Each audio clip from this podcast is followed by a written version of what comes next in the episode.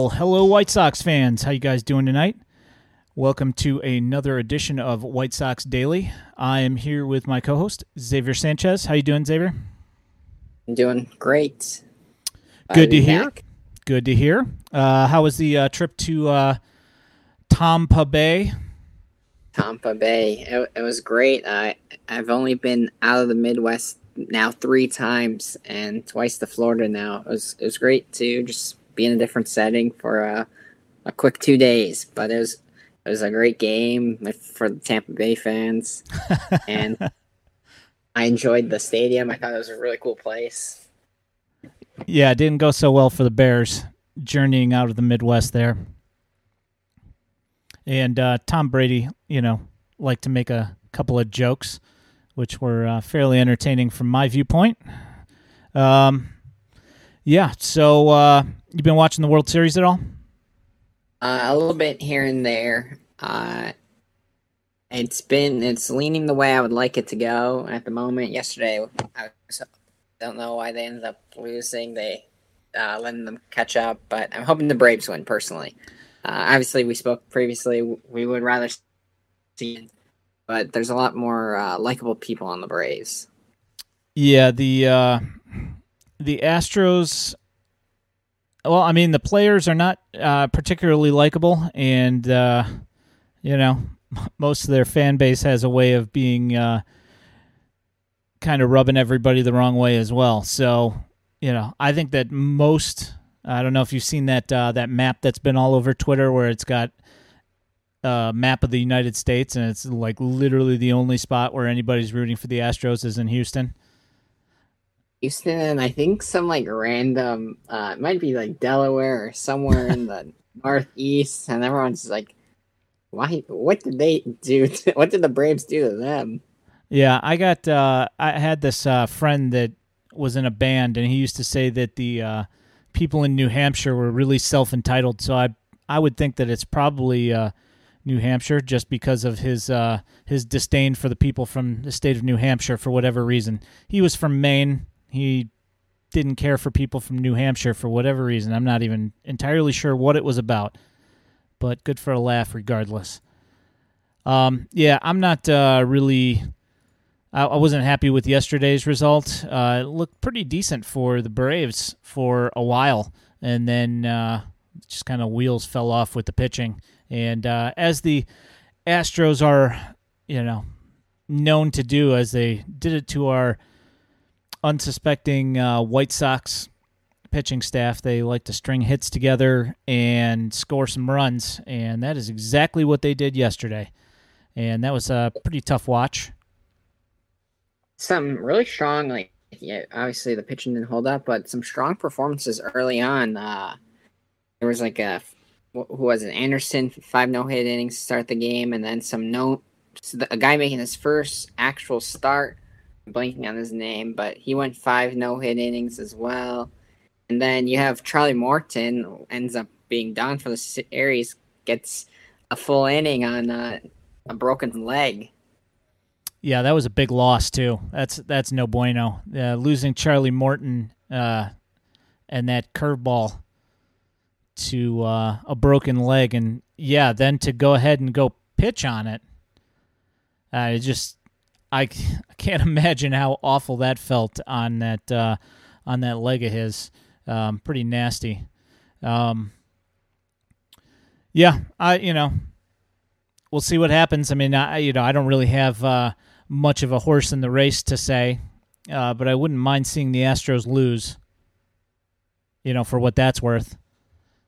Um, yeah, so we were talking about this uh, beforehand. I didn't look at the uh, at the same thing you did about uh, uh Joey Gallo with the um, with the uh, Silver Slugger or whatever. But uh, I did see that Tim Anderson got nominated for a Silver Slugger, and Dallas Keuchel is nominated for a Gold Glove. So that's something. Guy can't you know, make the playoff roster, but he's got a Gold Glove nomination, so at least he's got that going for him. Yeah, I, I, I, I don't know how they end up with the people they did, and then catcher they had uh, I'm still. I think it must be the same award. Gary Sanchez, uh, as well on one of these awards, and I don't know about that one. yeah, As you said, um, yeah, Yankee, right? Yeah, he's uh, yeah, it's that Yankee that Yankee privilege that uh, some of those guys get. Uh, you know, Sanchez he'll throw some runners out and he can he can block some pitches, but you know to nominate that guy for a Gold Glove, uh, if that's what the if that's what it was, it a Gold Glove? It wasn't. It couldn't have been a Silver Slugger because he was uh, offensively not so not so hot for at least most of the year when I was actually paying attention to the Yankees, and he got benched as well. So. Let's see. I have to look it up. trying to think of uh, what else if they're uh, Arizona Fall League, uh, Glendale Desert Dogs um, posted a couple of pictures taken by uh, a guy in one of my groups today. Uh, Jose Rodriguez and Yoelqui Cespedes started the game for the Desert Dogs today. Yolbert Sanchez did not uh, did not start. I don't. Uh, I haven't looked at the uh, the final box score. Uh, I know Johan Johan Dominguez um, pitched a little bit and apparently did not go uh, s- very smooth. Uh, wasn't awful because I don't know. From what I saw, the score after he got out of the game, it was tied five to five. On Jose Rodriguez ended up scoring on somebody else hitting a hitting a something. I don't know, a double or something that scored him or a single that scored him later on in the inning. Um, yes, and as Grimtall men- mentions, Mendick did get a Gold Glove nod last year, and the thing was is that they acknowledged later that for whatever reason they left somebody accidentally off the uh, second base uh, nominees for the Gold Glove, and they kept Mendick on the awards. Um, but it was it was pretty apparent that they were that they had made a mistake and put Mendick on somehow, some way, and uh, the other guy should have been the guy that was on there. And uh, yeah, so yeah, he did get a Gold Glove. That is true. And uh, I I don't even know how many games he played at second, but it wasn't. Uh, I don't know. It wasn't. It wasn't even uh, all the games that he played. I think he played at uh, shortstop some, and then uh, third base as well when he got the when he got the nod. So I'd have to look at the stats over again, but I don't know. It was a pretty uh, egregious uh, nomination. When I heard he got nominated for a Gold Glove for second base, I kind of did one of the double takes, you know, trying to figure out what was going on. How did that happen? So, uh, yeah. Anywho, uh, what was that? What was that award? It was Silver Slugger that they have Hmm, uh, Gary Sanchez on. interesting. Or uh, catcher, they put per- Perez, Zunino, and Sanchez. Which you, you understand the other two, but Sanchez, I don't know. Yeah, I think I think that it's probably a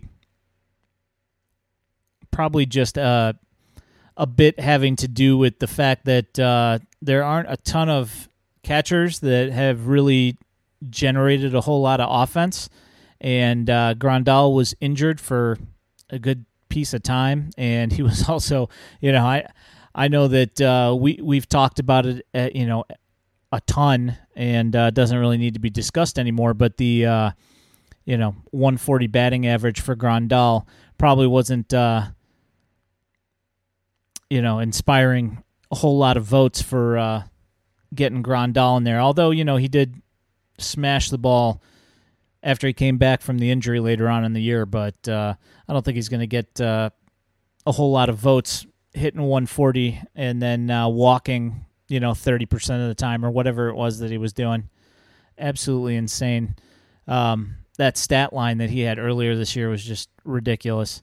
So, um, yeah, so today uh, we are going to go through and take a look at uh, the outfield for the White Sox. Um, figured we'd uh, go ahead and just uh, talk about a couple of little things here and there uh, to fill in some uh, stuff before we hit that outfield, that look at the outfield. Um, because there isn't really a whole lot going on in White Sox baseball right now. Um, unfortunately, uh, they're sitting at home uh, watching the playoffs. I would assume just like uh, we are. Unfortunately, um, I did see Unless, today. What's that? Yeah, maybe it's the same thing you're gonna mention. I, I said um, unless you're getting your car detailed. And Yes. Some nice uh, decals. Yeah, so uh, something came out on TMZ today about uh, Luis Robert getting his uh, his Lamborghini wrapped in a uh, nice Naruto uh, anime thing, and uh, apparently it glows in the dark.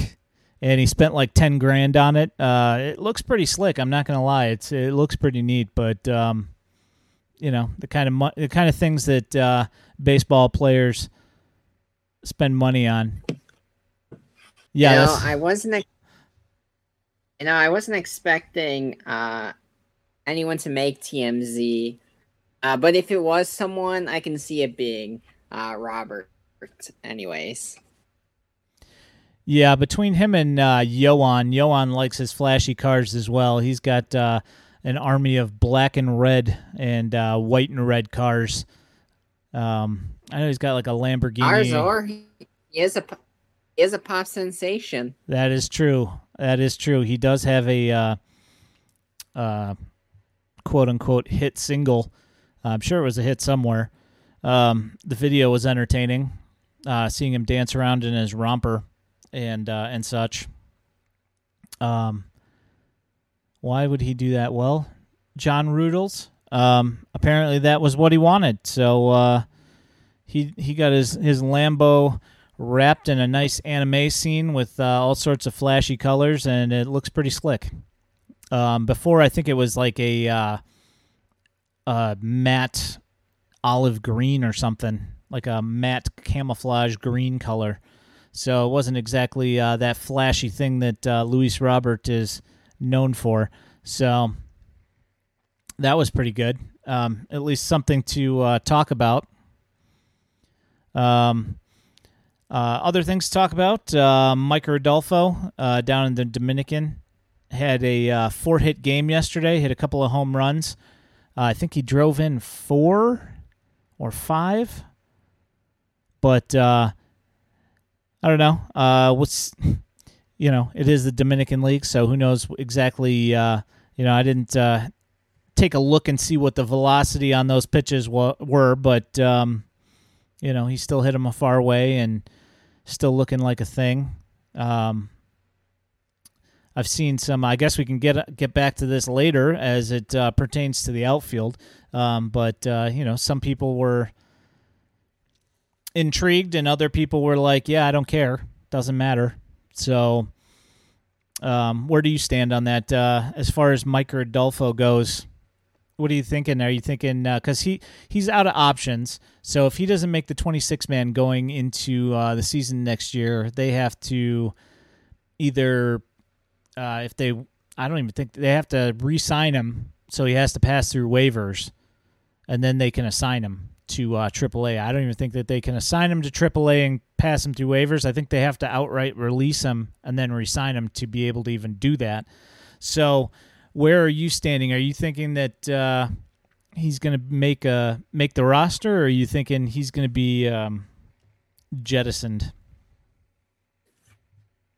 I'm I'd I'm in between. I would I can see him being jettisoned, but uh, time and time I feel like they they're gonna end up searching uh inward for right field, and I think they might just stick him in right field and have that back and like a platoon right field between a few different people, and haven't been proven wrong. Like there's no reason not to believe that ends up happening there. Yeah, uh, White Sox Premium K says Adolfo isn't going anywhere, and I, I you know, I kind of have to agree uh, on both sides of that. I think that um, that we're looking at him being on the roster, um, and we'll look at the numbers in a little bit. But I'm kind of thinking that uh, you know we're looking at uh, having a uh, right field filled with uh, guys that haven't you know necessarily proved themselves or gotten a whole lot of time in uh, MLB. Feel free to address it, Xavier. I see it too. I, I, I get, I've been wearing these glasses each week, so I didn't know they looked that much bigger this week. Maybe it's No. because I wore a hat. Usually I don't wear a hat. That's yeah, that's true. Uh, I think that uh, you know I've seen some I've seen some of these streamers rocking some blue light glasses that are fairly large. So I think I think those are uh, I think those are okay. They're uh, they fit you know profile Yeah, you know like yeah. the fit the size wise. I don't You know, with Adam, I wouldn't be able to see much, so Well, fair enough. yeah. Harry Caray's uh, glasses were monstrous even for his big you know his big head. So he did pretty good. I think that uh, I think they fit all right. Um, Thank you. yeah. So uh, yeah, no, I'm I'm pretty much in the same boat. I don't think uh, I don't think Adolfo Adolfo's going anywhere.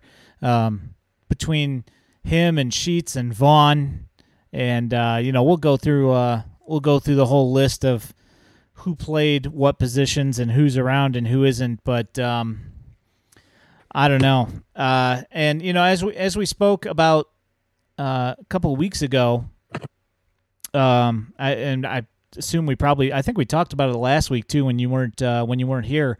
Um, you know, I yeah, Kendall thinks that they're going to sign some sign an outfielder too, and I mean you know it's entirely possible. Um, the only thing that I have my doubts about is whether it's going to be somebody that's going to be uh, worth a sign. You know, I mean, are are we going to get a repeat of last year's outfield signing, or are we going to actually get somebody that's going to be uh, useful to the team for uh, longer than twenty five games or so, and then twenty five games hurt or just uh, ineffective? Truth Sayer sixteen says Adam Eaton is available again. That is true. Uh, he is also sitting at home. Um, but the thing about him is he's been sitting at home for quite a while. Uh, I can't remember when he got uh, when he got released. They signed Eaton as a difference maker. Keep that in mind when setting expectations. My thoughts exactly, Grimtall, is that that was their number one offensive signing last year was Adam Eaton.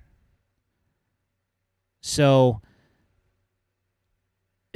that's exactly what you need to do is temper your expectations.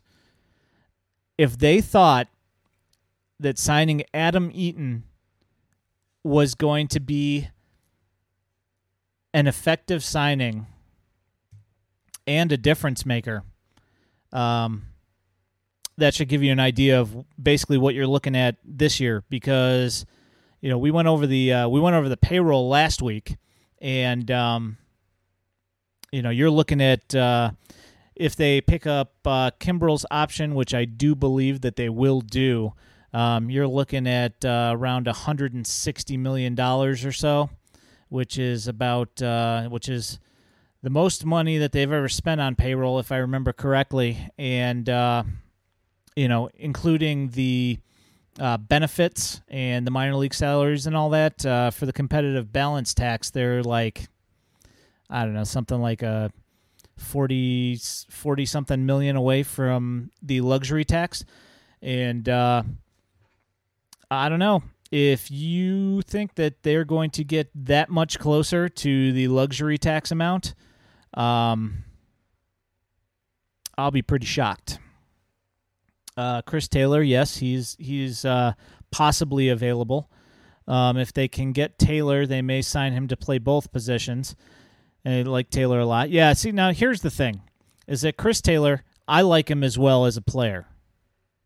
However, um, a the Dodgers have to let him go and let him get out there first off, and not uh, you know sign him to uh, some money that the White Sox are not going to spend on him.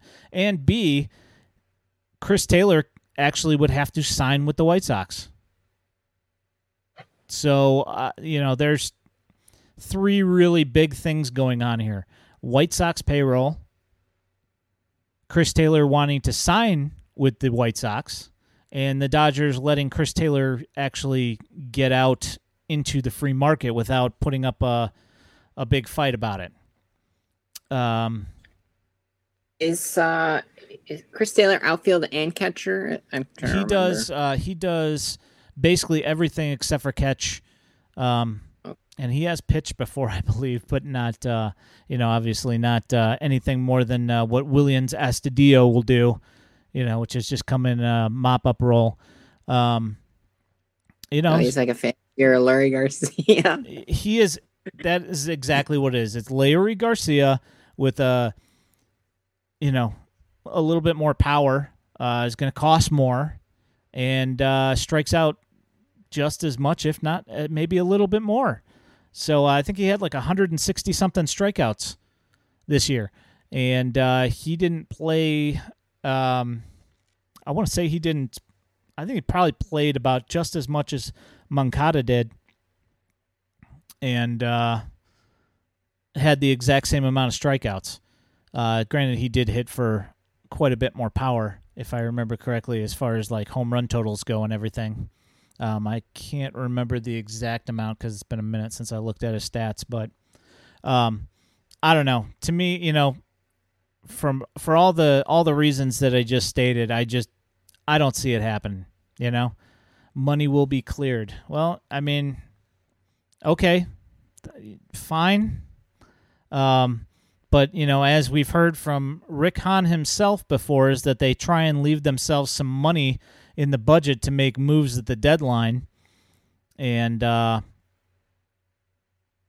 I don't know, didn't allow them to uh, have a whole lot of money going into. Uh, I mean, you know, you saw what they signed last year. So why would you think that they're going to spend more than $8 million on an Adam Eaton? You know, like a, a signing of that type of uh, of that ty- type of dollar amount. And Chris Taylor is going to command considerably more than that. And he's going to command considerably more than Leury, uh, jack of all trades, everyday player, Garcia as well.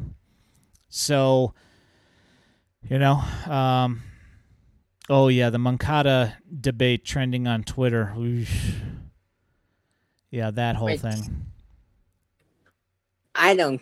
I I think obviously he's he's much better than anything we've ever had. I think there's two things that if he did those, everyone would just forget about it.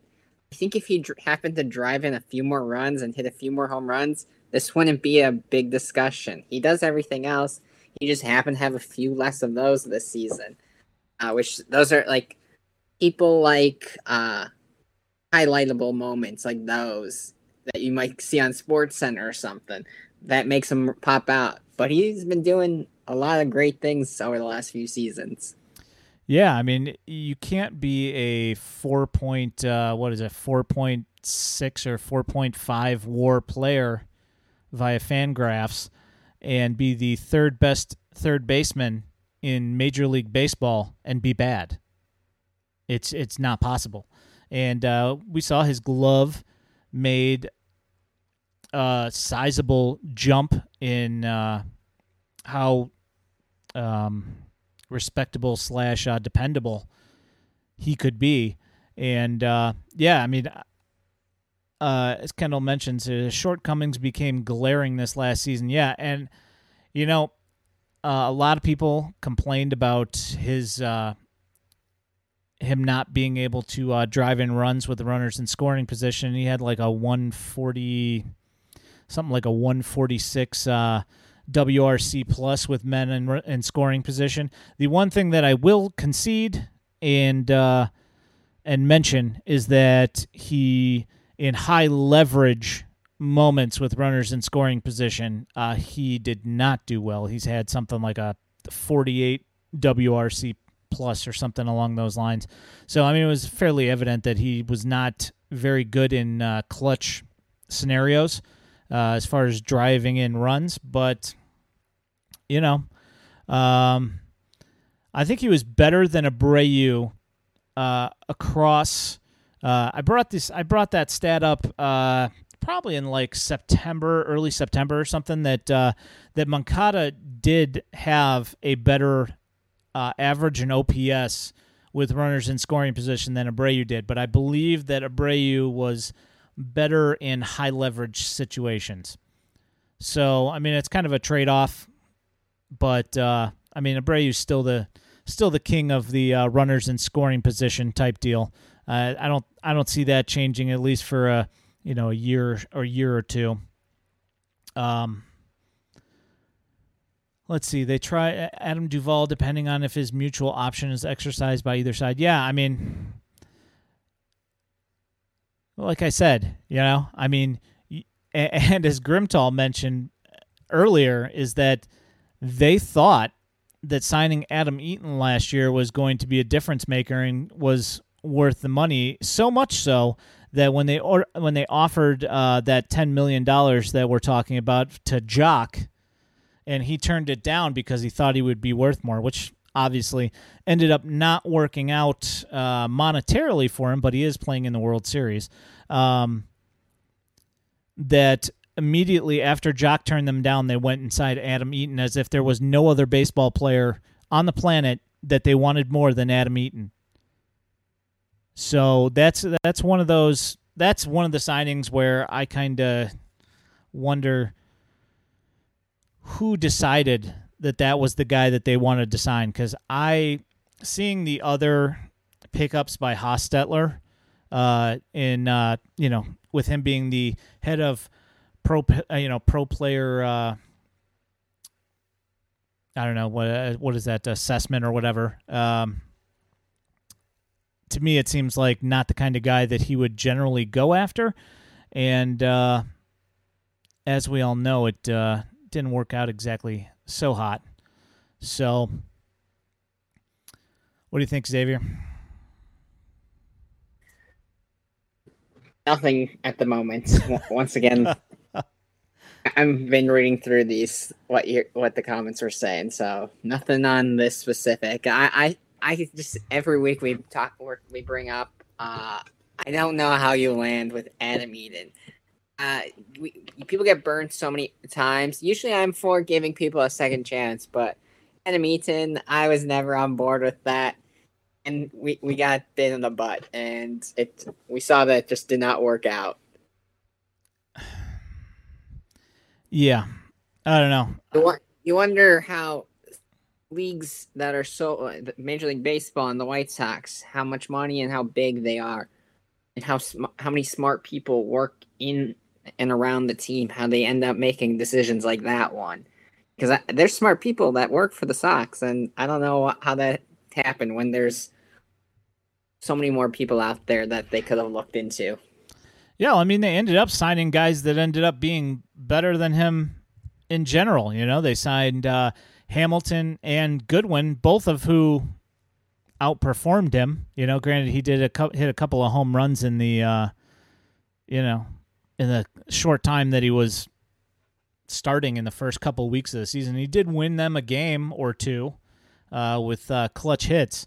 Uh, however, uh, he also did uh, lose a game or two with that uh, awful glove of his out in right field. I don't, you know, I don't know exactly what happened there, but he made some horrendous plays out there in right field as well in those first couple of weeks. So, I, I see the the comments about being a placeholder. I, I I think that I agree. I also think that's a crazy amount of money to just give someone just to be a placeholder when there's plenty of cheaper options that they probably could have given money to and done just as fine as a placeholder if that was what they're aiming for. Yeah, that's kind of one of those things where it's like, uh, you know, you sign him hoping you're going to get a ceiling, and uh, instead you get his his ceiling for like a week, and then he got hurt, and you know, when he came back, he was a shell of what he was at the uh, at the first couple of weeks and in uh, spring training. And uh, yeah, um, passed on Brantley.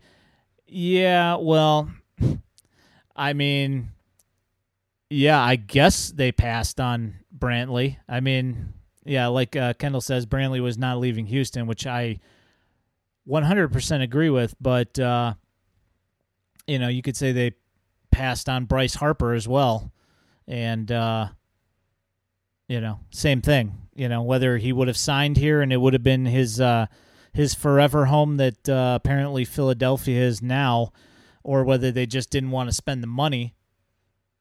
Um, you know, whatever. You could say they passed on him, I suppose. Uh, they passed on, uh, you know, any number of free agents here in uh, the last 30 years as well. Um, only produced war. Yeah, you know, uh, Brantley, he uh, he had some. Yeah, I mean, there was a a couple of those. You know, they passed on, uh, quote unquote, passed on Springer as well, and uh, he ended up having uh, injuries for a lot of the year, and um, passed on. Uh, I guess you could say that they passed on any number of free agents that were worth, you know, high high dollar contracts, and uh, I don't know exactly who they expected that Eaton was going to be a placeholder for, other than it was just kind of like a general, just like kind of a general thing where they're just like, well, we need somebody this year, we know that. Um, well, who's going to take his place next year? Well, I don't know, but we know that it's not going to be any of them this year, and uh, so that's probably what that Eaton thing was. However, you know, I still think that they could have. Uh, I don't know. Personally, I think they probably could have found some something a little bit better than that. But uh, you know, hey, they gave it the old college try, I suppose. Which argument are you speaking about that you've had a lot on Twitter? Are you talking about the Eaton one? I'd love Brantley at DH, but he was not leaving Houston to play DH for the Sox. Yeah, I I completely agree. He wasn't leaving. I don't think he wanted to leave Houston. I think he's uh, you know his family loves it there, and he loved it there. And um, from what I understand, he did not want to leave, and he cannot play right field. Uh, yeah, he can't play right field, and he certainly uh, cannot play center field um, which was mentioned as well earlier on. Oh yeah, just stick him out in center field. Oh, great idea. That guy. Um, the one that uh, the one that the White Sox, another one that the White Sox passed on, and I was perfectly fine with them passing on him was uh, Eddie Rosario, and uh, he finds himself also in the World Series doing all sorts of crazy things. Um, you know, making uh, really nice catches and hitting every single baseball. So uh, that was uh, one of those ones where he was actually he was bad when he was traded. Uh, so I was um, trying to remember what that was. Um, I have to look that up. Um, yeah, it's like the the Braves managed to uh, completely replace half of their half of their outfielders and uh, all that stuff for almost next to nothing, and all you know, and then here they find themselves in the World Series. You know. Um, for Pablo Sandoval. Oh yeah, that's right. Traded him, traded him to get rid of the salary of Pablo Sandoval. And I want to say he was hitting like 160 or something at the time, or maybe that maybe I'm thinking of Soler because he was also one of those guys that they got for uh, an expiring contract, and uh, the guy was hitting nothing.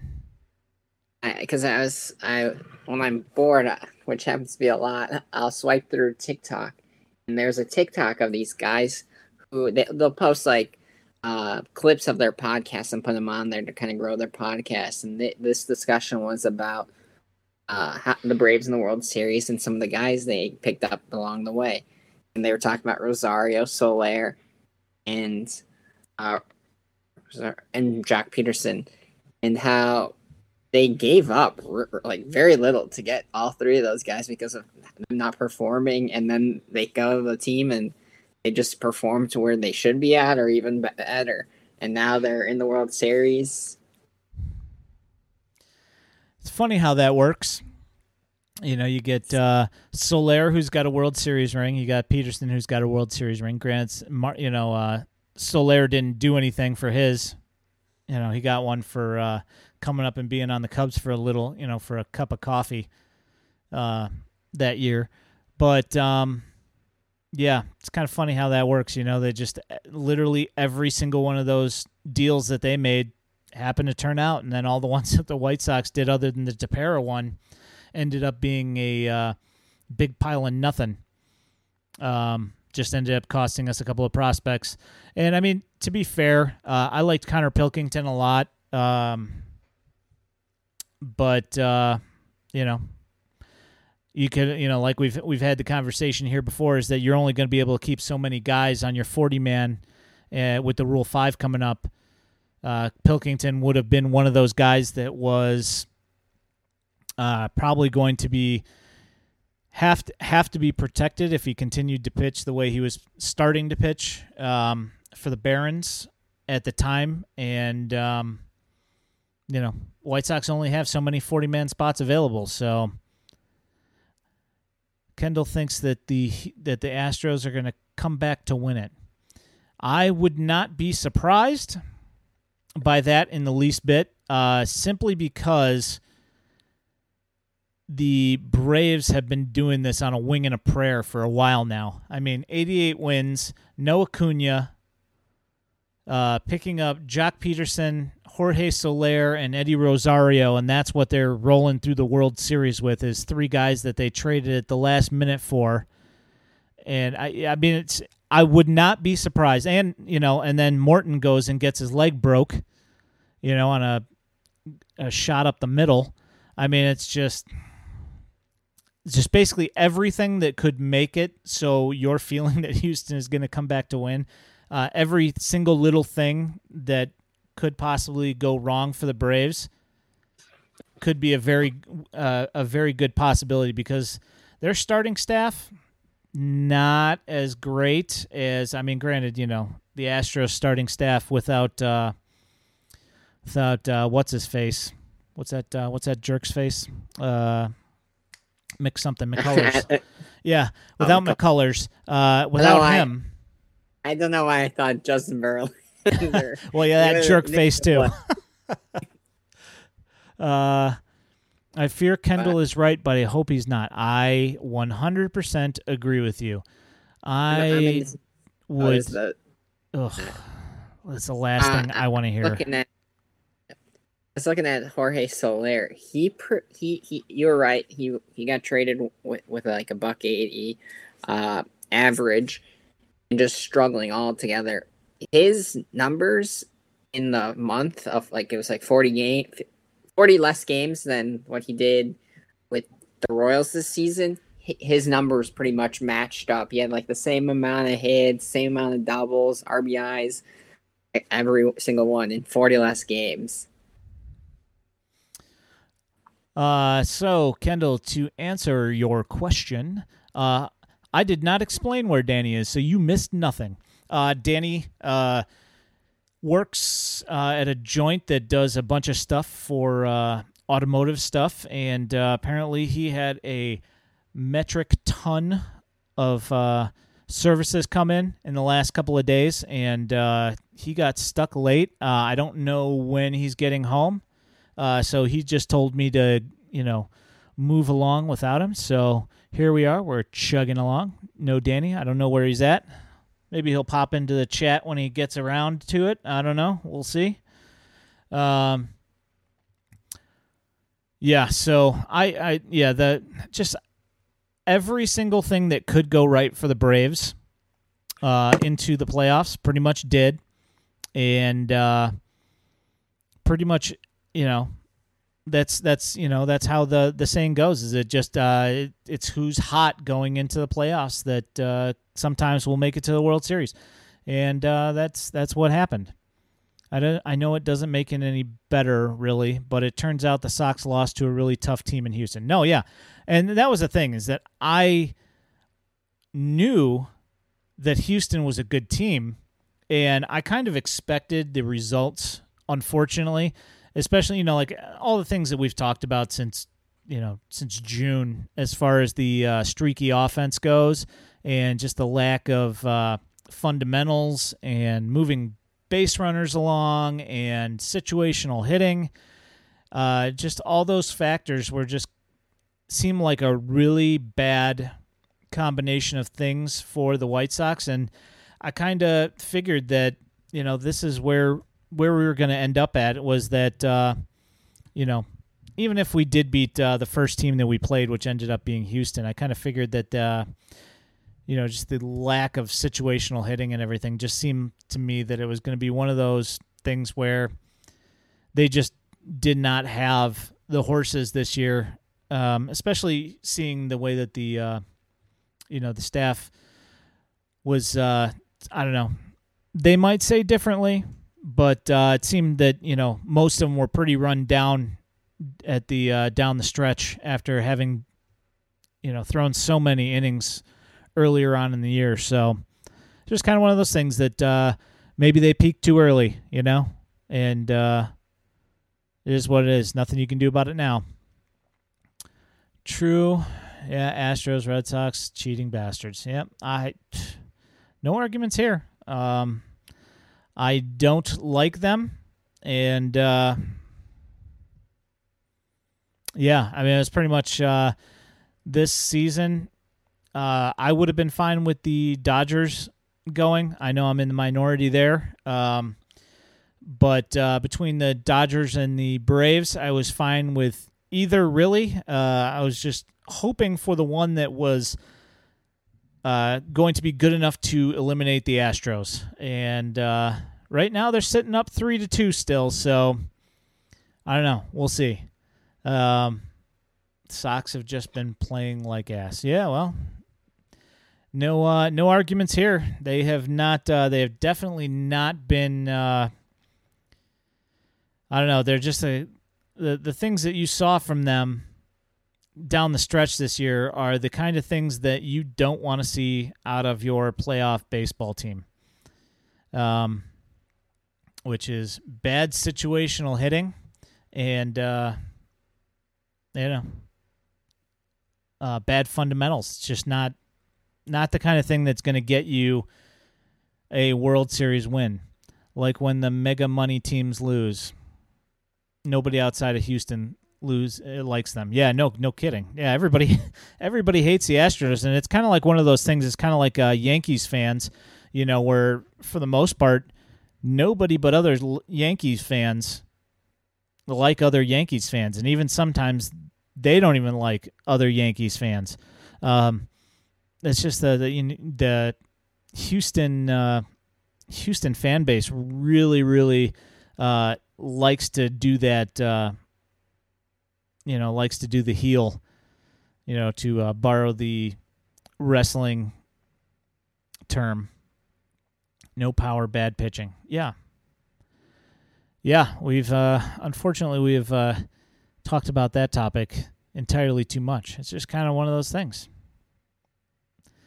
Don't really like the Braves either. Yeah, no, I I I'm over them as well. Um, but uh, yeah, Yankees fans fight over stupid stuff on Twitter, and it's hilarious. Yeah, I mean the Astros do the same thing. The Astros fans do the exact same thing.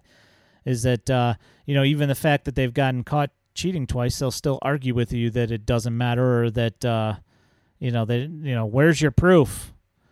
Um, yeah, whatever. Um, so, anywho, uh, Xavier, you want to work on this? Uh, you want to go to this uh, outfield thing here and take a look at uh, what we got going on here for the. Uh, Think the it's old... the perfect time. Yeah, might as well, right? It seems like uh, seems like a time to go over here and see this uh, outfield uh, mess of sorts. Um, pretty ridiculous. All right, so moving along. Here we go. We're going to go over to uh, the uh, outfield here.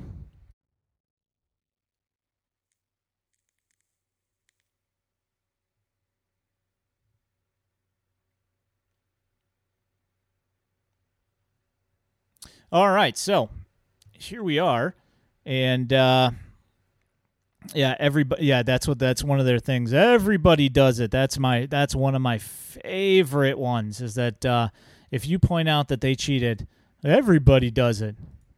Um, well, no, not actually. Um, that's actually not true. Um, but uh, anywho, um, so here is I figured I'd start with uh, center field first because it is the easiest one to do. Um, most games played in center field.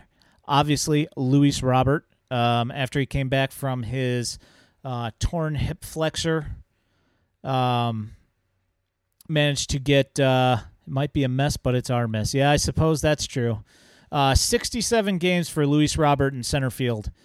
Um, next up is uh, Billy Hamilton at 47 games played in center field. Now, here's the thing about that is that uh, you know you add up all these numbers and it's not going to uh, exactly you know match up to uh, match up to uh, 162 games because there's going to be a couple of uh, defensive replacements, which Billy Hamilton was a uh, a big one for. Um, he was second with 47 games played at center field. Uh, next, you had Brian Goodwin, who uh, made a couple of made a couple of couple of decent plays out in center field. For the most part, he was uh, he looked like a uh, a right fielder or a left fielder playing center field. Um, but you know, um, it's better than some of the other names that we're we're to see, like uh, namely uh, Danny Mendick playing a game in center field. That uh, that to me is a uh, grasping at straws uh, move right there. Is that if you've got Danny Mendick playing center field, you know something went wrong.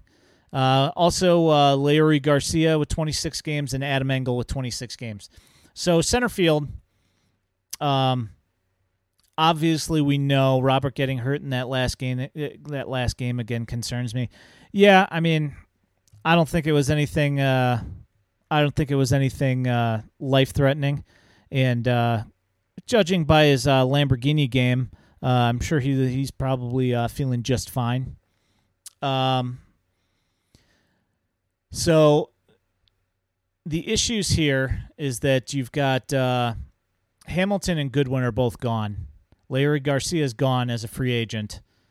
Uh, you you have to sign Adam Engel on a arbitration deal. Uh, you paid him one million dollars last year for his for his arb year this year. Um, and uh, so basically, more or less, all those guys are gone. So um, you're looking for a backup center fielder, and Danny Mendick is not it. Um, all the other guys that we're going to look at for the uh, the other left and right field are also not it. Um, not the kind of guys that you want playing center field for you. So uh, I guess basically the thing that we've got to say here is is that uh, well he can't get hurt again because if he gets hurt again, this team is going to be in a real bad spot again. Despite the fact that uh, you know he only played sixty seven 68 games, 69 games, whatever it is. Nice. Um, you know, if he's not playing a full season next year, if he's not playing 145 games, 150 games next year, uh, this team's in serious trouble. Um, not only defensively because he's good, um, but also offensively. If he is not around next year, you saw what he could do when he came back uh, I think it was from like August. Uh, I forget what the date was that he came back from his injury, but from the time that uh, both him and Yasmani Grandal came back from their injuries, I think they were like number two and number three in uh, production after that time period. Um, so this is kind of one of those things that, uh, as far as a grade for center field, um, I'm gonna have to say it's probably a a B would be my thought. Um, just simply because of the way they handled uh, getting through the time that Robert was not there. And then when Robert did come back, and before he left uh, with the injury as well, he was also playing well. Um, you know, filling it in with uh, Hamilton. And uh, I mean, Leury wasn't the best, but uh, at least he put up some, uh, you know, at least halfway decent numbers. Um, and then Engel, you know, again, you know, for the third season in a row, uh, dealing with uh, long, long injury times. So I don't know, maybe go B minus on that. But uh, what do you think about that, Xavier? Oh, one one quick run through of just the grades that you gave. I heard the reasoning. Just to refresh your grades? Yeah, I'd say it's probably a B minus um, because Robert was so good. um, filling in, filling in with Hamilton, uh, and just due to the um, the work that the White Sox did with Hamilton to stop him from being a switch hitter and get him to hit from one side. And his offensive numbers did go up. He hit a couple of clutch home runs, and uh, he put up some, you know, put up some decent offensive numbers. Nothing great, but uh, certainly more than we expected out of Billy Hamilton. Um, yeah, I, yeah, Yeah, I would say it. the safe, safe bet because I don't think they. It wasn't quite a C. Like I didn't think they're average, especially with how strong uh, Robert was at times, and especially with some of these other guys stepping up. So I'd say I, I would agree with the B minus there. Um, I think with the full season of Robert, we could easily see it be much higher. I'm thinking, but uh, I a lot of those guys came up big. I, I can some of those games where Brian Goodwin was the the star. I think he had like a walk off home run couple, that one game or big hit. Billy Hamilton's aggressive, uh, both on the base path and in the outfield. Uh, one thing though, like Engel, Engel is going into the next couple seasons though.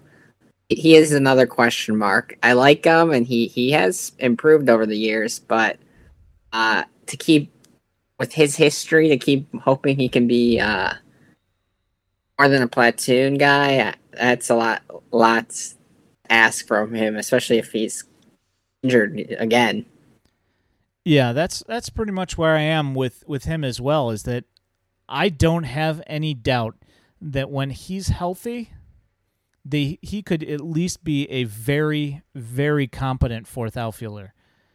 But the issue has been for you know two two years uh, two seasons now um, that he can't stay healthy uh, enough to show off those improved offensive numbers that uh, that I mean in small sample sizes he has done really well offensively.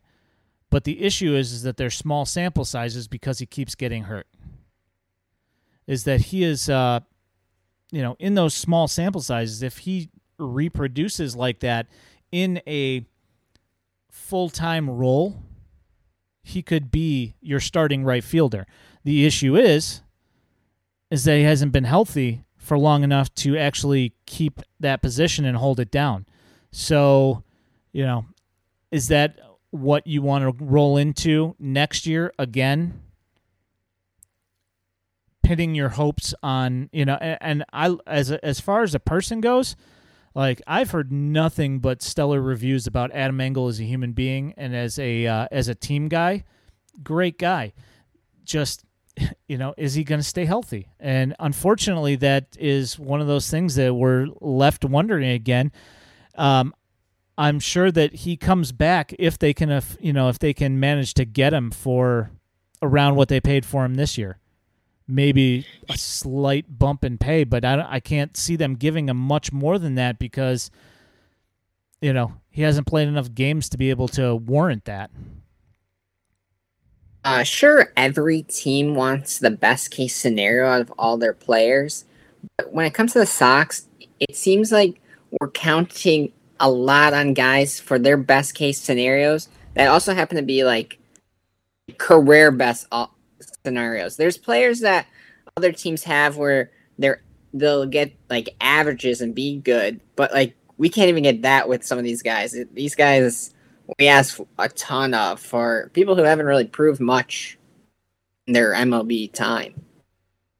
Yeah, that's that's pretty much. Um, I don't know if you uh, listen to the Good Guys Talk Black uh, podcast or uh, A little Good bit Guys. Talk Back uh, podcast. Um, the thing that they mentioned was, you know, if the Astros were coming up with a hole such as the White Sox have at second base and right field, do you feel that they would operate the same way as the White Sox are and sign what the White Sox are signing? And that's the thing, you know, is if if you saw that the uh do you see the Astros signing Adam Eaton as their starting right fielder, even as a stopgap? I do not. Uh, same thing with uh, you know any of the other st- you know like uh, long running franchises. It's just signings like that seem to me like they are uh, very White Sox signs. And uh, if I look at a successful forward thinking franchise, that is not the kind of signing that they are going to make. You know, I mean, I think that as far as Eaton goes with the Nationals and winning the World Series, yes, he did make it through that season for the most part, uh, mostly uninjured. However, I think that if the Nationals had had their choice and not traded away Dane Dunning, Lucas Giolito, and Reynaldo Lopez for Adam Eaton, I feel that they probably would have been much happier with those three guys than with Adam Eaton or with a different outfielder, but they had him under contract and there was not really a whole lot they could do with him, so they rolled with it. And also, if you remember when he did win that World Series, um, that team was, I want to say in like June, like they were like 20 something games under 500. And then they just caught fire at the end of the season and rolled in through that World Series and ended up winning the World Series. And he was 100% on board with that that he was terrible for the first half of the season. You know? So I don't know. It just just to me it seems to me like if if I'm looking at the way uh, some of these other franchises run their uh, their free agency grind, and then I look at what uh, what the White Sox are doing, I it, it doesn't it's not the same. You know, we're not uh, we're not apples to apples here. It just doesn't seem like uh, you know things are necessarily you know the same for uh, you know on both sides of the fence here. What do you think about that? Yeah, it would be like if we ended up going and bringing in Nelson Cruz, he wouldn't be what he did with between the Twins and the Rays this year. He would have been what we got out of uh, Yonder Alonso or something like that. It just it seems uh, just their luck, I guess. Yeah, it's kind of one of those, and it's been it's been one of those things. You know, it's like every time the White Sox sign a free agent. I mean, not every time because, uh, yeah, yeah, Yaz has been good. You know, and uh, but a lot of the time, you know, if the guy's doing average elsewhere, or slightly below average on their career numbers. If he comes here, if it's slightly before, before you know below his normal averages, when he comes here, it's absolutely going to tank. And uh, if he's you know doing fairly well, he's going to you know just slightly underperform his averages once he gets here. You know, I mean, it's uh, you look at the uh, the the Cesar Hernandez. You know, when we acquired him, you know, Omar, Edwin, all those guys. Yeah, uh, all of the Adams, uh, LaRoche, uh, Eaton, Dunn. you know, I mean, granted, you know, Dunn did have one halfway decent year where he hit some home runs, but his first year, I think he hit like 156 or something. I mean, and then, you know, LaRoche, you know, with uh, Drake ends up sending the entire franchise into a free fall and uh, gets people setting each other on fire and cutting each other with knives in the locker room over uh, over Drake being allowed to hang out. You know, I mean, you know, obviously. I, I'm wearing my uh, as I have a Adam Dunn signed hat. Like, what am I supposed to do with a signed hat? Not a dresser. That is a that is a big time collector's item right there doesn't display as nice as say a jersey on the wall. Well, you can figure out some sort of shadow box, but it's still signed by Adam Dunn, so that's that's an issue.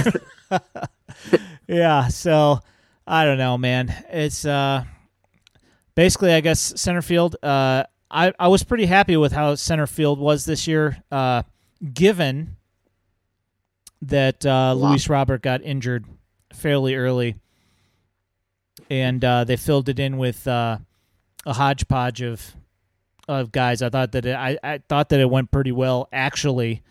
Um, considering I thought that this year's uh, free agent acquisition, just like weird pickups like Brian Goodwin and Billy Hamilton, like they actually ended up being halfway decent pickups, you know, um, which is you know, and, and, they did like the thing that I'm so used to seeing happen for other teams, like the Braves in the World Series, where they pick somebody up and they'll actually play some baseball and help spark and ignite the team, as opposed to, uh, you know, completely sending it into a uh, giant funnel uh, whirlpool into the bottom of the sea. So that was nice. Um, all right, so moving along, uh, let's go ahead and move to right field. Oh, that's what I that's what I did. All right, here is your right field uh, with games played for the White Sox in 2021. Uh, most games in right field: Adam Eaton at 55, uh, followed by Brian Goodwin with 43, Leury Garcia with 34, uh, Andrew Vaughn with 18, uh, Gavin Sheets with 13, Adam Engel with 10. Uh, Jake Lamb, J Glam, J Clam, nine games. Uh, Danny Mendick, eight games. Luis and Romy, the Gonzalez brothers, both with three games. And then uh, Billy Hamilton with two. I, I, would like. I wonder if other teams seem to have lists this long. It I'm sure like a lot of other teams go through a handful of people in their outfield or just maybe the infield they have this situation, but uh, some of these lists seem way too long for a team that it's a contender. I feel you, you don't see people being like everyday guys the same way as once were. It makes sense. Yeah, I mean, you know, it's not 1985 anymore. You know, so the the days of having. Uh, like Cal Ripken type guys that are playing 162 a year um, are mostly gone. And, uh, you know, with the platoon splits and things like that, where, you know, certain guys happen to kill, you know, one side of the pitcher's mound or the other. You know, there's there's uh, a lot of that going on as well. Um, and you know, also you have to wonder as well, you know, how much of this has to do with the fact that guys are trying to hit more home runs, and so there's more swing and miss uh, in their swing planes. There's there's a bunch of that. Uh, you know, there's I'm sure that there's a bunch of that that weighs in different directions on this uh, on this subject. But yeah, it's uh, this list is too long, um, and you know the fact that uh, Adam Eaton, you're looking at. I mean, granted they they did pay him to go away, and uh, they did end up paying you know most of his salary. Uh, you know the fact that he's at least got the most games in right field, I guess, is saying something. Um, but the fact that his numbers were really bad outside of the first two weeks of the season uh, doesn't really say a whole lot. Um, Brian Goodwin, forty three. I, I, you know, his splits are fairly even from both sides of the plate or uh, from you know right-handers or left-handers. His splits are fairly even, and he he did okay. Um, you know, again, this is you know like like you were saying is that we've got a very long list of names here, and therein lies the problem. Is that Brian Goodwin was let go by a couple of other teams. You know, I mean, he was let go by the Angels, and um, and nobody else, you know, really, uh, you know, I, I don't know what, you know, I'm not his agent, so I don't know how many offers he got, but he ended up here. And um, as the season progressed, uh, his numbers declined. And, um, you know, the, the stuff that we were seeing earlier when he was just getting to the team, uh, those numbers started to dwindle. And as the season went along, uh, it got worse and worse. And the issues that he had uh, in the outfield, you know, saying like missing cutoff men, uh, ninety percent of the time, he just doesn't like throwing to cutting cutoff men for whatever reason it is that absolutely drove me nuts. Um, you know, just uh, like we say about uh, uh, Yoan Moncada earlier, you know, saying that uh, the flaws became magnified and were more glaring, you know, as we continued to watch. and um, you know, uh, Brian Goodwin ended up. Uh, I think he ended up hitting like 220 or something. And uh, I know you know the whole batting average thing, um, but uh, you know his numbers just did not end up uh, where we would hope, and uh, certainly not enough to uh, end up sticking around. Probably more than likely, I don't. I don't foresee him being here again next year. Um, especially uh, if I if I remember correctly, I think Spotrac had him at like, you know, one point three million dollars or one point seven million dollars or something, something like that. Which I I seriously doubt is going to happen. I don't see them spending that kind of money on him.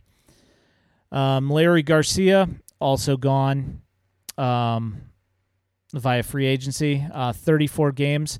Uh, you saw him in Houston in uh, game two. Uh, so you saw the uh, the full gamut of uh, Leury Garcia in this playoff series. You saw the horribly played uh, ball in right field.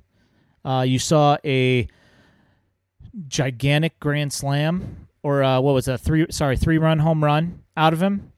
You know, you saw you know a couple of big hits here and there. Um, it's kind of what you're going to get from Leury Garcia. It's you know like the uh, the Chris Taylor with less power, as as we mentioned earlier. You know, um, he's uh, he's halfway decent. He's best when utilized as a uh, utility man, despite the fact that uh, Tony does not want us to disrespect Leury's name with the title of utility.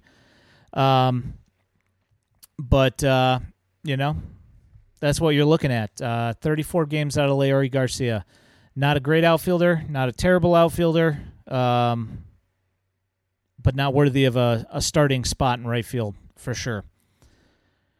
Um, next on down the line, you've got uh, Andrew Vaughn, who played a few games in right field.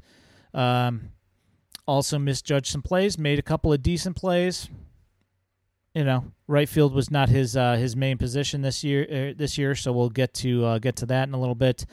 Um, Chris Taylor does hit the cutoff man. That is true. Chris Taylor is a fundamental baseball player, which is why I understand why people would like to get him here. Um, I'm just skeptical that he'll actually end up here.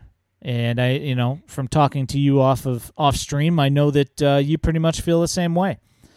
Um, it's just, you know, I kind of doubt that he's going to get out there at all. You know, even to get to the point of negotiations. Um, Gavin Sheets with 13 games in right field, um, just like Andrew Vaughn uh, and Jake Lamb, who's next on the list, uh, or or next next on the list. Um, all first basemen or corner infielders um, who are playing right field, and uh,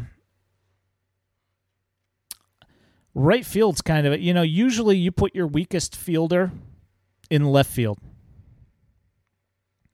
And uh, the white sox still may have done that by putting eloy in left field and having uh, vaughn and sheets in right field. They still might have uh, achieved that uh, normal you know that bit of normalcy. Um, however uh, putting jake lamb gavin sheets and andrew vaughn in right field to me seems ungood.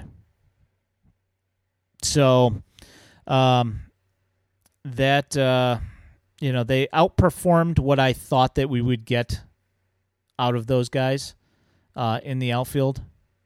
I suppose as uh, they were better than a corpse in right field.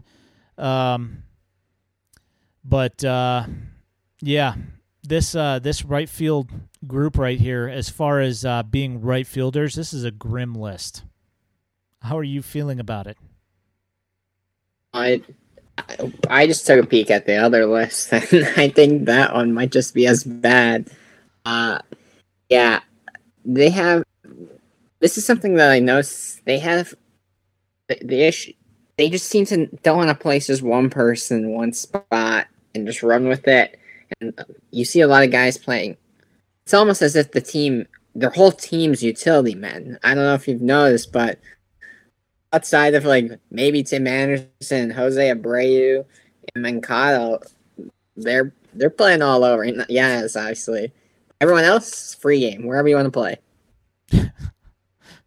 yeah, it's kind of like a, a, piecemeal thing, you know. They're just like, oh well, you know, uh, we need a body over there, so let's just go. Well, he's got a bat, so we'll just go ahead and throw him there. Well, he's never played there since Little League. Yeah, whatever, he'll figure it out. You know, I mean, that's basically what they did with Andrew Vaughn. I mean, number one, heading into the season, they were expecting a rookie to be their DH, which that right there on you know when we go back to that question that was asked, asked by the uh, the good guys talk back guys. Now, would you see the Red Sox, the Yankees, the uh, the Rays, even I mean even the Rays, the guys who seemingly take guys from nowhere and they come out and produce at a league average or plus league average uh, clip. Do you see any of those teams rolling out with a rookie who's had like what uh, a uh, hundred games at advanced A and low A? Do you see any of those teams rolling out that guy at DH? I don't. And this seems like a like a an organization wide thing because we're seeing uh, this as much as experiments with the players on the field. You're seeing that on the pitching staff too. Guys who probably will be should and will be starters. And the way the roster is at the time, forced to be in the bullpen and not uh, even being worked out to way that they could progress into the longer roles heading into the end of the season or in the future.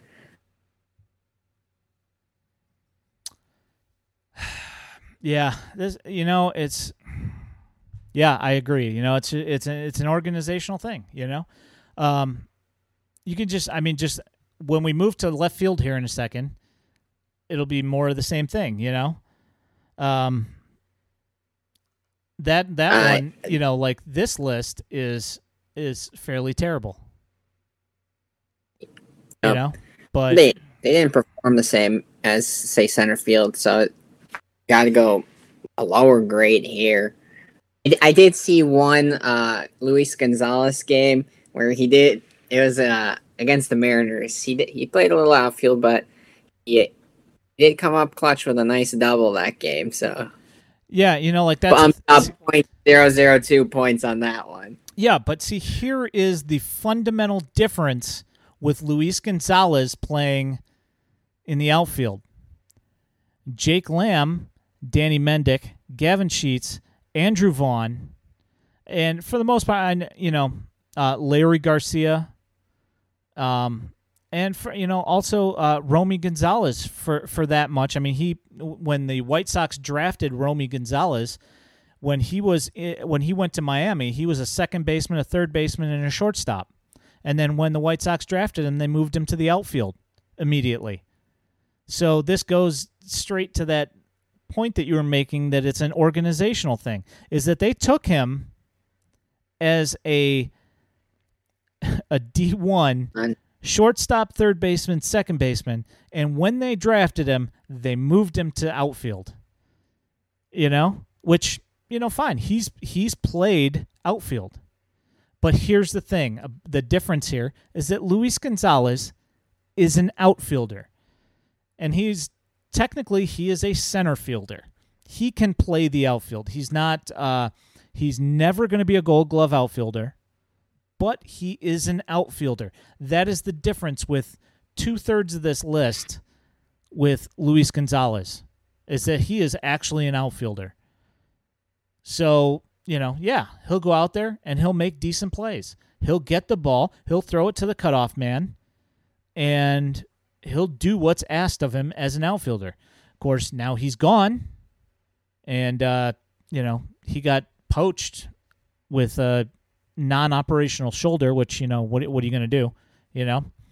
Um, but uh, yeah, so that's that's my issue here is that I'm looking at this and half of these guys that I'm looking at, they're infielders. And I understand, you know, that they're just trying to get bats into the lineup, but at the same time, you know, this speaks to uh, you know organizational depth uh, that's been one of those uh, bugaboos for years now. Um, is that you know where are the outfielders from the minor leagues? And we'll get to that in a little bit uh, as far as as far as that goes. But you, you know, I mean, obviously you see what I'm saying here because you're looking at this list as well, just like I am. Um, look at the chat here, right quick. Uh, Kendall says he was at that game. Luis Gonzalez had some potential out there. Yeah, Luis Gonzalez was not a bad outfielder. Um, not a bad outfielder, not a bad baseball player. Um, I kind of felt like he got uh, a little bit of the short end of the stick. Um, but you know, hey, and then he got he ended. Up, I mean, he, part of the issue was is that he, he, just like everybody else on this stupid roster, everybody got hurt. Uh, he was no exception. He also uh, he also ended up, I think he got a hamstring, and then when he fixed that, uh, then he was already back in the minors, um, and then he tore his shoulder. So ended up needing surgery on his shoulder as well, and uh, ended up getting picked up off of waivers uh, when we tried to pass the injured guy through waivers. So um, he gunned down Kyle Seager. Yes, he did. He made Kyle Seager look real dumb. Uh, speaking of Mariners, stated they are not picking up Seager's option. Well, yes, that is true. They did say that they are not picking up Seager's option, and I don't know if you saw it or not, but uh, that drunken rambling uh, of their old uh, old GM when he went and did that uh, COVID uh, over Zoom. Kind of like a what was that? It was like a fundraiser or something along those lines. It was like some sponsor, some company that they work with. Uh, he ended up doing like some Zoom call on there, and they told him to give a speech, and so he ended up giving a speech and ended up basically telling everybody that they were holding down Jarred Kelenic because they didn't want to pay him for an extra year. Same with Julio Rodriguez, and uh, basically that Seager was gone. So, I mean, I pretty much thought that Seager was gone after seeing that that uh, awful awful lapse in judgment on that uh, that Zoom call, which was really funny, and he was very obviously drunk. But uh, defense matters, hitting the cutoff man especially. Yeah, you know it, that, and Trusair, you know that really came came back to bite him so much. Um, came back to bite him so much in the playoffs. You know when they're not hitting the cutoff man and the trailing runners advancing and uh, you know, where the guys are just taking the extra base because the guys are just throwing the ball wherever they wanted to. And you know, Luis Robert, who's generally he's probably about like a 60 70% guy on good decisions when it comes to that kind of thing. Um, even in the playoffs, even he was trying to play some hero ball and throw that ball all the way to home plate, uh, you know, causing trailing runners to move up and so on and so forth.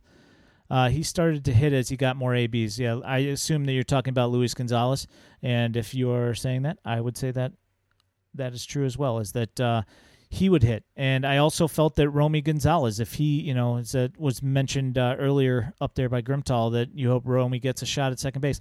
I also hope he gets second, you know, a shot at second base.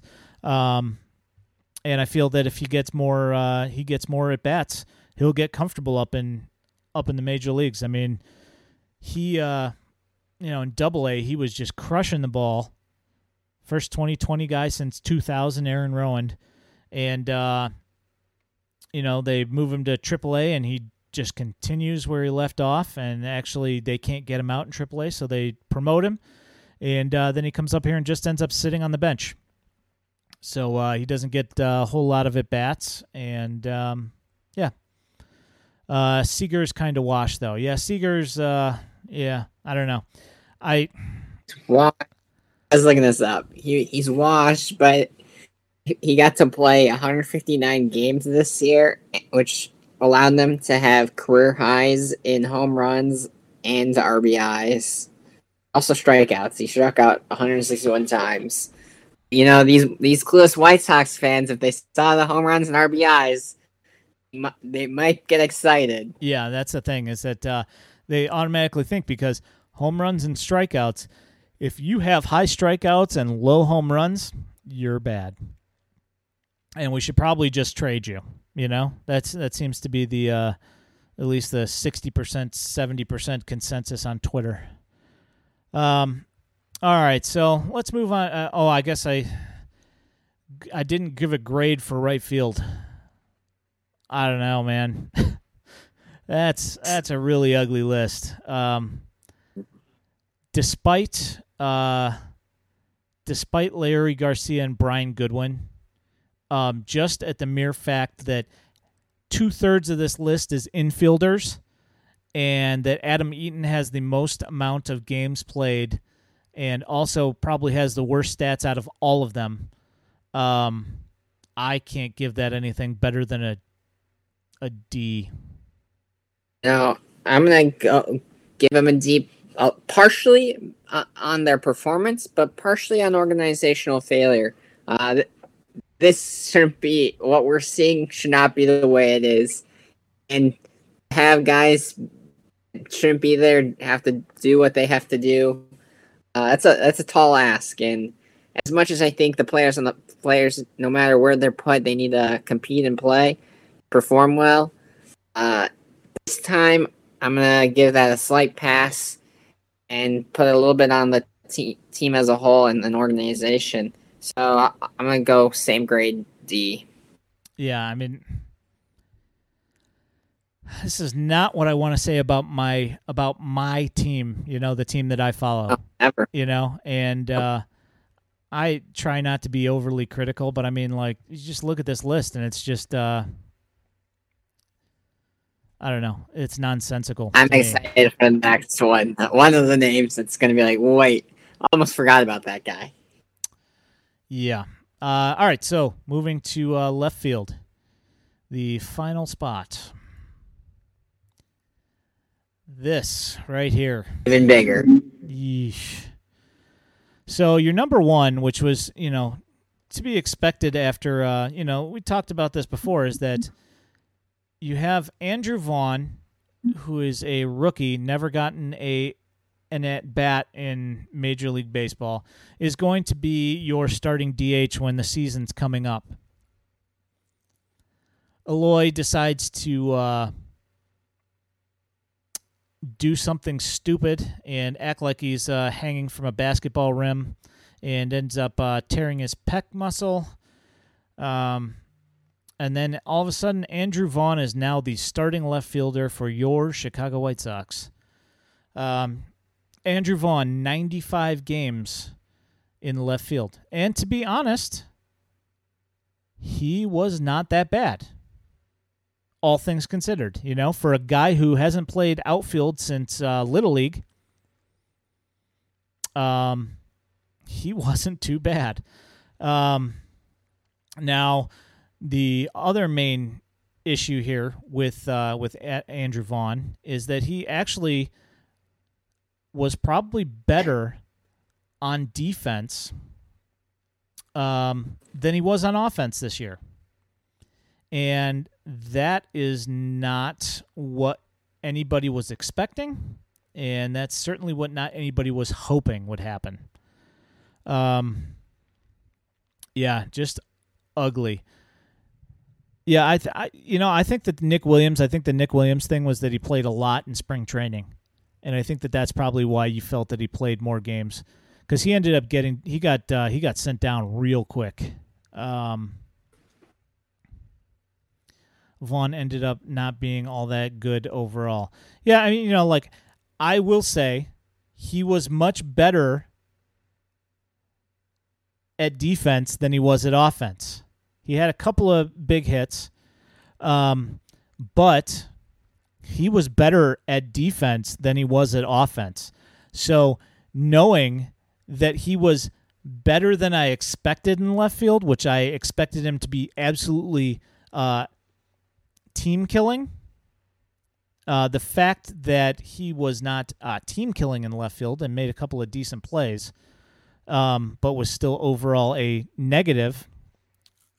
Um, if I'm saying that that's that he's better defensively this year, that should uh, pretty much sum up how I feel about that. Um, yeah, yeah. Vaughn had some Jim Edmonds in him, which is which, if I'm reading you correctly, means that either a he misplayed a ball and ended up having to, uh, yeah, exactly, made plays harder than they were because of his lack of speed, and uh, his his routes weren't terrible, but I mean, you know, it's still, you know, learning uh, learning on the job at the major league level um, is generally not easy. And uh, expecting him to do it on offense and defense was a terrible, uh, terrible, just a terrible idea in general. Just a mismanagement, and it was not good. Yeah, he should have started in AAA. I 100% agree. And um, uh, let's go and look at this list. Uh, 37 games, Eloy, after he finally made it back. Um, had a couple of had a couple of good weeks, and uh, then he started um, slumping as the season started tailing off, um, which ended up leading right into the playoffs. And uh, yeah, he ended up actually, you know, his, his batting average was, you know, fairly decent, uh, and he did have, you know, a couple of decent hits there in the uh, playoff series, but um, the power seriously lacking. Um, Vaughn showed that he was a much better overall athlete than I expected. Yes, I 100% agree. I felt like he was way better in the outfield when when they made that announcement that he was going to be playing left field. I was ardently against it and I thought it was a terrible idea and was not good for his development, was not good for the team. And as it turned out, you know, he ended up being better defensively and he performed pretty much exactly how I thought he was going to offensively, which was uh you know, he had uh, he had some decent times and he had a lot of slumps and it's what a rookie ends up doing, especially when they come from advanced A. You know? So where are you Did, at on this list, Xavier? Uh, just a comment on Vaughn really quick. He did ha- have three outfield assists, just two airs, which uh, I'll take that for a guy who's not normally an outfielder. Yeah. Yeah, I mean um, Uh, the the person that I w- was mentioning when we were talking about uh, right field, that I was like, I almost forgot about that name was Nick Williams because of how long, how wild the season, what really was, and the different uh, characters involved. Nick Williams is one of those people that will be like a, a trivia question in some random White Sox trivia night.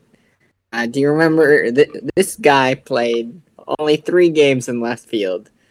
those 2021 White Sox. Yeah. And we'll get Kendall Kendall is to the Kendall has been beaten so badly into submission that he says that Jake Lamb actually was not that bad out there. when you're saying that Jake Lamb wasn't that bad in the outfield, you know that things have gone the wrong way.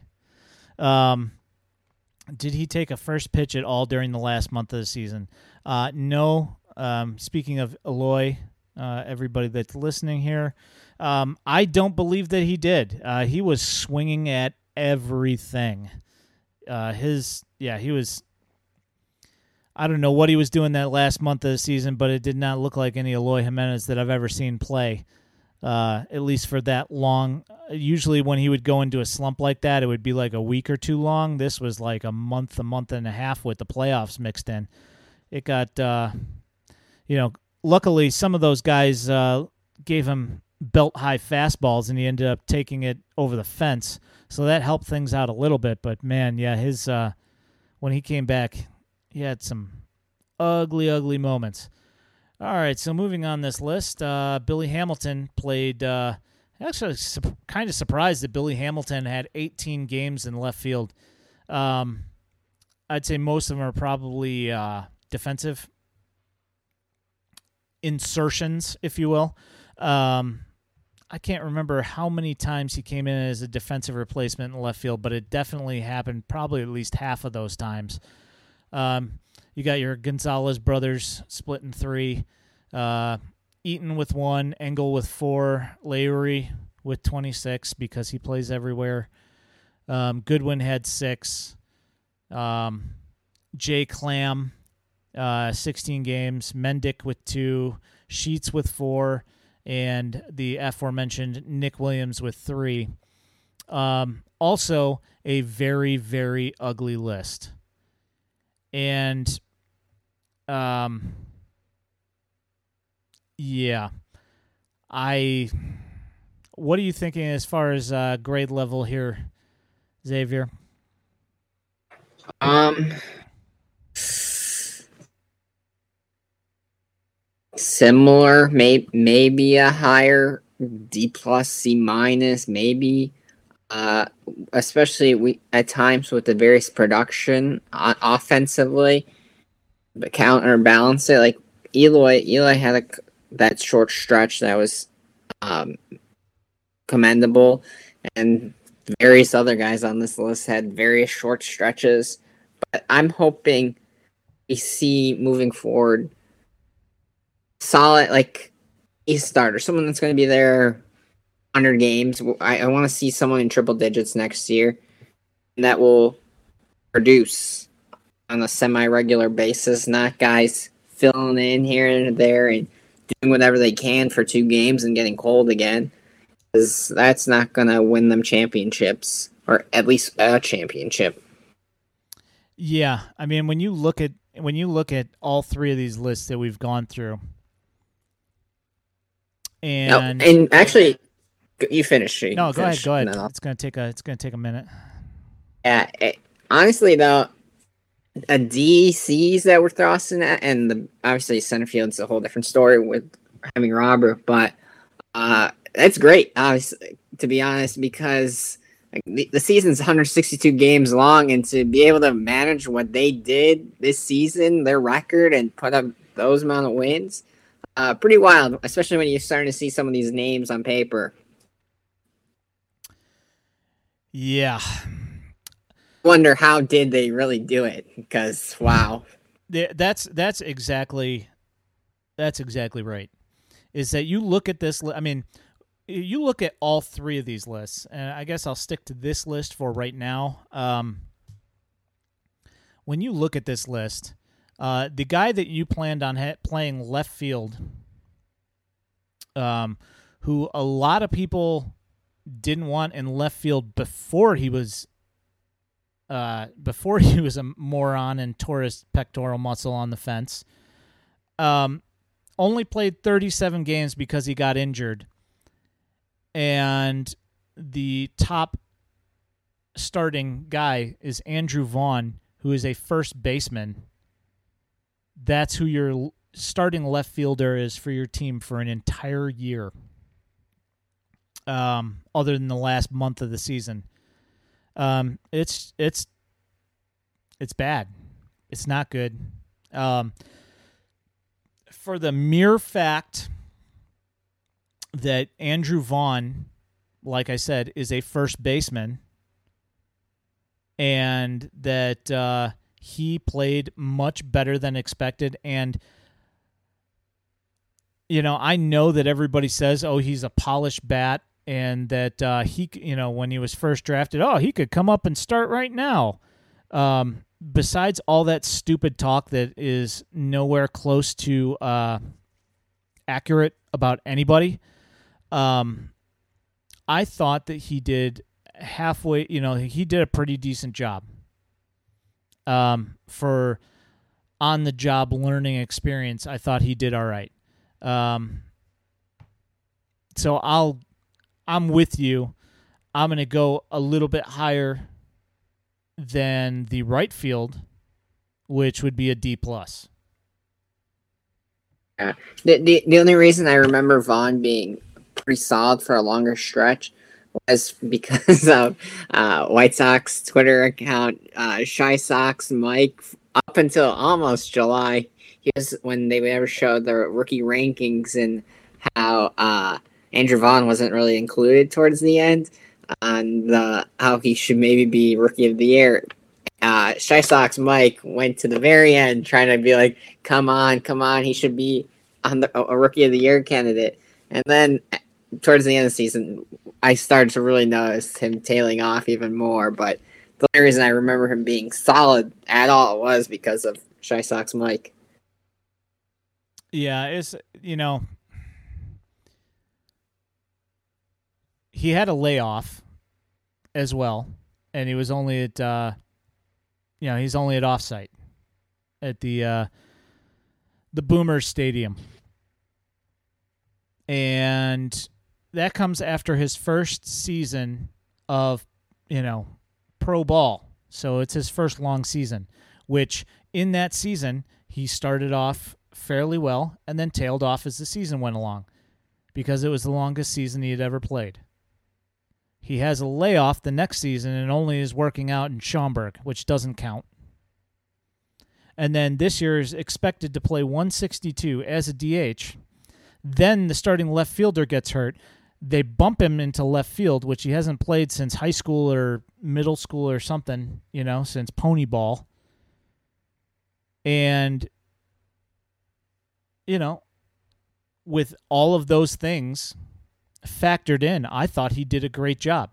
However, this is a team award, not an individual award, so I'm still giving the left field thing a D plus because the rest of that list didn't really, you know, like Eloy. As much as I I, I want to say, oh, when he came back, he was great, like I did with Luis Robert.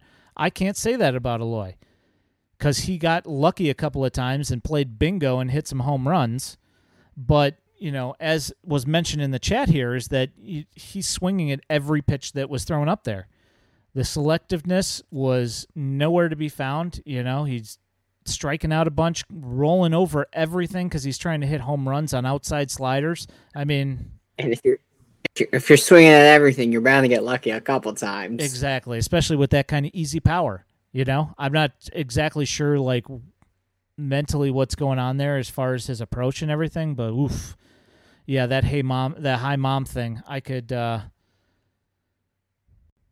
I He's could, still the best. I, I could I could do without ever hearing that ever again. Um, I just want him to play baseball and shut up and uh, not do stupid things in the outfield. Apparently, that's too much to ask. Um, but yeah, that's where I'm. Uh, that's where I'm at. So I guess we're looking at a D minus, a D plus, and uh, what B minus? Yep. So the outfield as a whole, combine all those, probably a low C. Yeah, that's like a seventy percent. That's just above passing, which is essentially, you know, what what the team did. They did just enough to, to beat their horse crap division. You know, and uh, you know, as we saw going into the uh, into the playoffs, that uh, they didn't have the horses. You know, they just didn't have the horses. They, you know, we've talked about this before. Is that they need to do something, and you know, I, I know Kendall does not agree uh, in the chat, but uh, you know, I was always the uh, the sign Bryce Harper guy, and uh, didn't happen and uh, here we are, still years later, still looking for a right fielder, and oh look, we're still looking for a left-handed hitter as well, and you know, like we're still we're still doing this stupid dance year after year after year. Um, here we are. So, yeah. That's something the White Sox seem to do. They they seem to let issues linger long for for like ever. The White Sox for so long needed a third baseman, and we, we just have one now. Uh, that, that happens for a few different positions, but third base at the moment's the one that sticks in my head, and obviously right field's the one we've needed for several years, and we still haven't found someone. They keep tossing the idea that they can just split time between a handful of players, and hasn't worked out the way it should if they would have just ponied up and done what they should have done. Yeah, see, that's not how baseball actually works in the real world. Is that you can string along a, a bunch of platoon players and get, uh, you know, league average replacement player levels, which is two war, roughly. And you know, you string all this, you know, all this garbage together for the most part, um, and that's and that's what you're looking at. You know, is replacement level baseball. And, you know, if Moncada and Abreu didn't go insane in April and May, they don't even win that division. You know? I mean, it's the fact that they they're they're like what two weeks into June and they're like twenty game, eighteen games over five hundred, and then they maintain that until the last week. Um, maintained that until the last week of the season until they finally went six and one and ended up, uh, you know, bouncing themselves up over 500 uh, or up over 20 by a, a, decent margin. You know, they were sitting there bouncing back and forth between 18 and 22 for two and a half months. Um, so you know, and it's like I, you know, we've we've talked about this, uh, you know, like with uh this show before. Uh, we're to sit here and try and be positive. And uh, the unfortunate thing is that we started on the outfield. The one place where it's real hard to be positive anywhere else other than center field. And that was only if, you know, for 70 games. So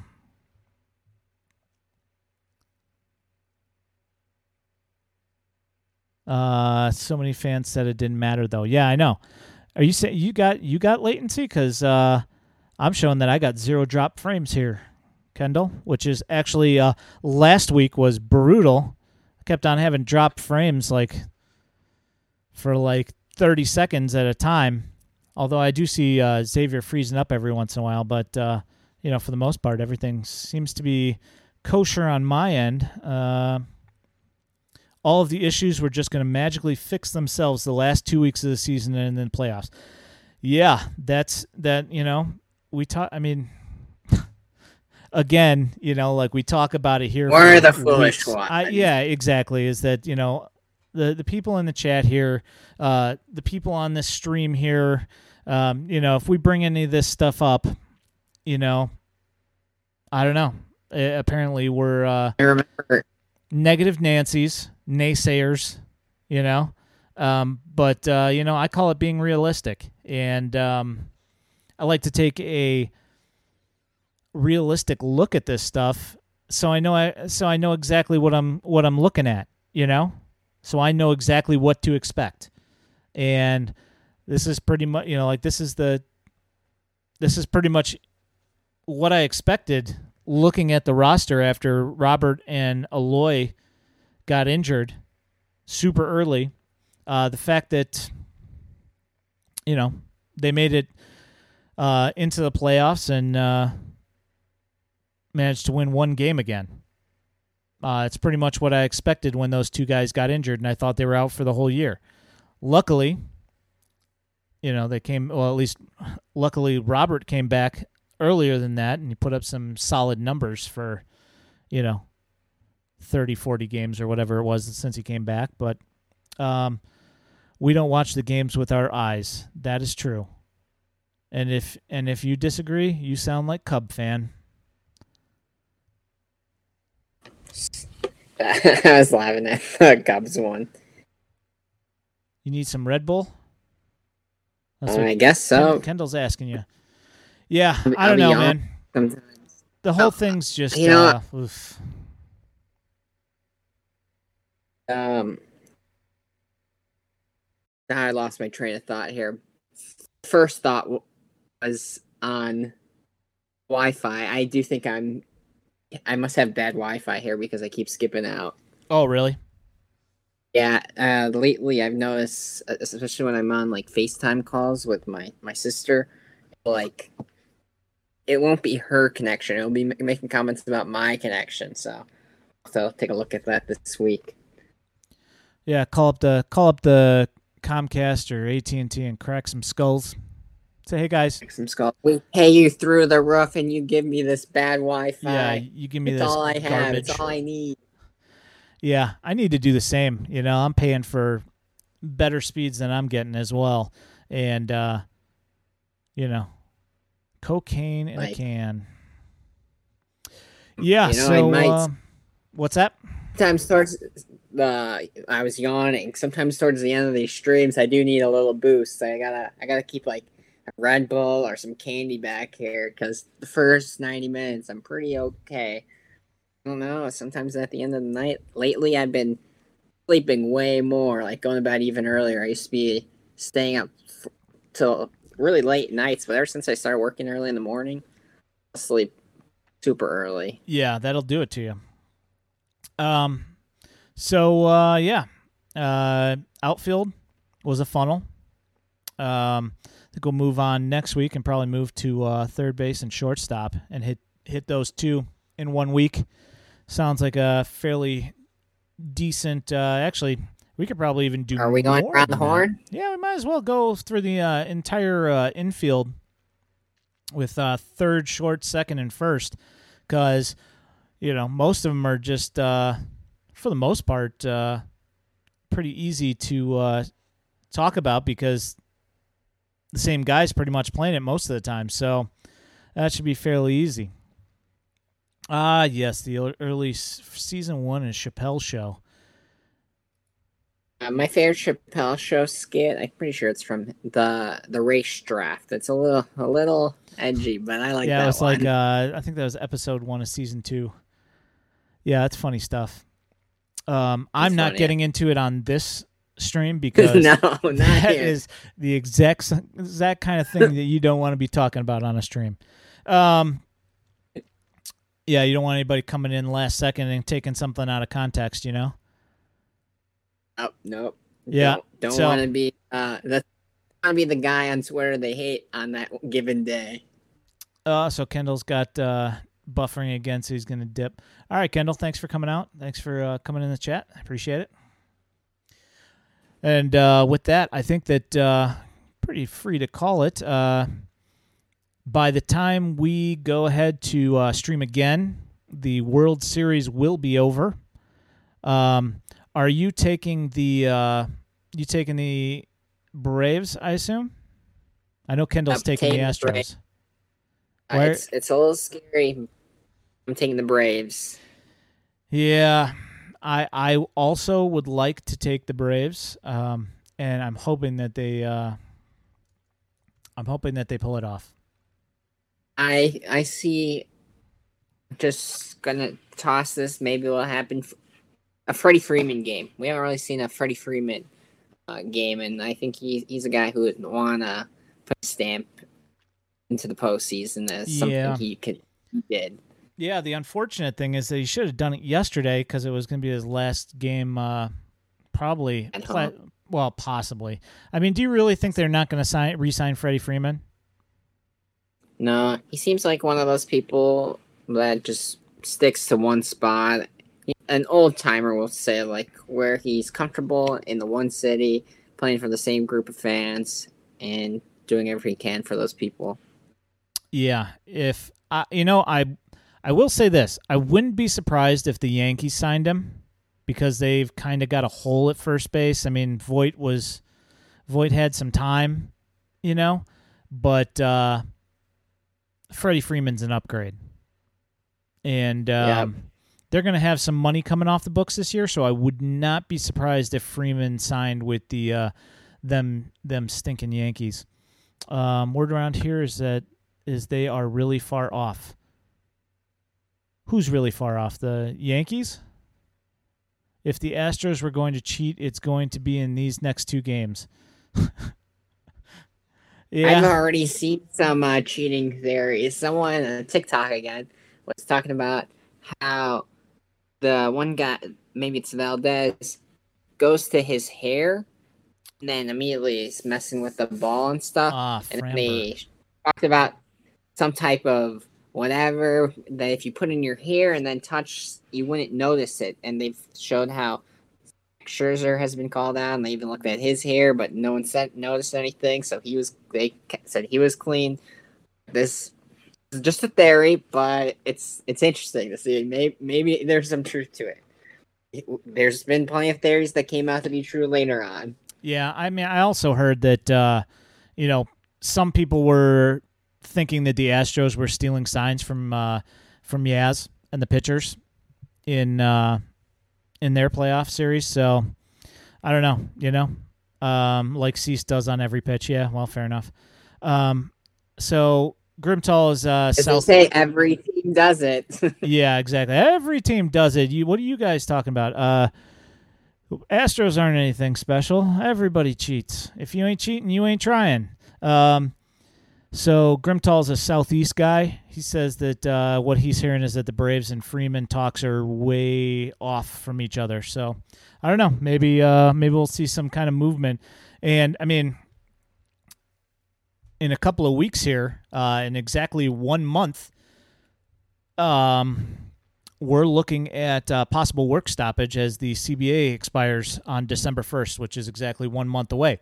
So we've got about uh, what uh, four four podcasts before um, before the CBA's expired, and then we're going to uh, possibly have a pod about uh, pod slash stream about uh, work stoppage and what's going on with that, which is something I absolutely really don't want to talk about and absolutely detest. But uh, I understand why the players are arguing and I understand that the owner why the owners are arguing because they want to keep all of their pie and they don't want to give any of it away. And uh, I understand that as well. Don't agree with it, but I understand it.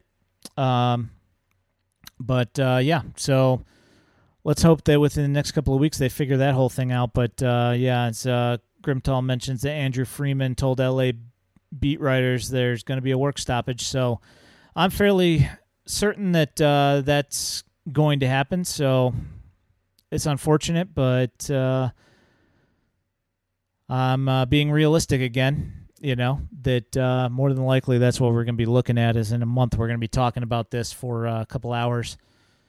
Uh, you know, mixed in with uh, White Sox stuff as well. So, well, all right, Xavier. I think I'm to call it for the evening. Um, you got any parting thoughts? Oh, I'm I'm feeling a little bit more optimistic for next week's uh, grades. Uh, it's going to be a much still be some criticism, but uh, much more happier people. Positive attitude for sure. It will certainly be easier to be positive about those guys than it was to be tonight, because you know that whole situation out there in the outfield this entire season was a complete train wreck. I mean, when your your top four outfielders are all injured within the first twenty games of the season, um, that's a major issue. Uh, so I mean, it was to be expected. Um, the fact that uh, the outfielders that they grabbed did as well as they did is uh, awesome. However, it was still uh, not what we were hoping for when the season started. So uh, yeah. Anywho, uh, like to thank everybody that's uh, came into the chat tonight, is watching. Um, sometimes both sides need a deadline and pressure before they reach a deal. Yeah, I've heard that a lot about uh, about those union negotiations. Is that uh, until there's like serious pressure, uh, everybody kind of doesn't take it seriously and won't bend what they think because uh, they're not willing to compromise until it's absolutely in a you know everybody's in a corner and they're all starting to lose money. So uh, yeah, so who knows? Could be a could be a long one, a long uh, long nice delay, and uh, sounds not fun. I've been in a bunch. Well, that doesn't sound like a good time to me. Sounds like a something that I don't want to have anything to do with, and I'm happy to uh, pass that on to somebody like you, True Sarah. Um, yeah, so uh, at Daily White Sox on Twitter, uh, White Sox Daily on the interwebs and on the Facebook groups, and um, yeah, so follow us on Twitter, follow us on uh, you know follow us on Facebook and all that good stuff. Um, for my partner, uh, Xavier Sanchez at Xavier underscore Sanchez four, and uh, for Danny Miller who could not be here tonight. Um, my name is Ian Eskridge uh, at iEskridge on Twitter, and uh, thanks for hopping in and uh, we'll drop this on the uh, podcast. Hopefully, it actually populates this time. Uh, I don't believe it did last time, so we'll see. But uh, thanks for coming in, and thanks for taking a listen. Have a great night. Thanks. Bye.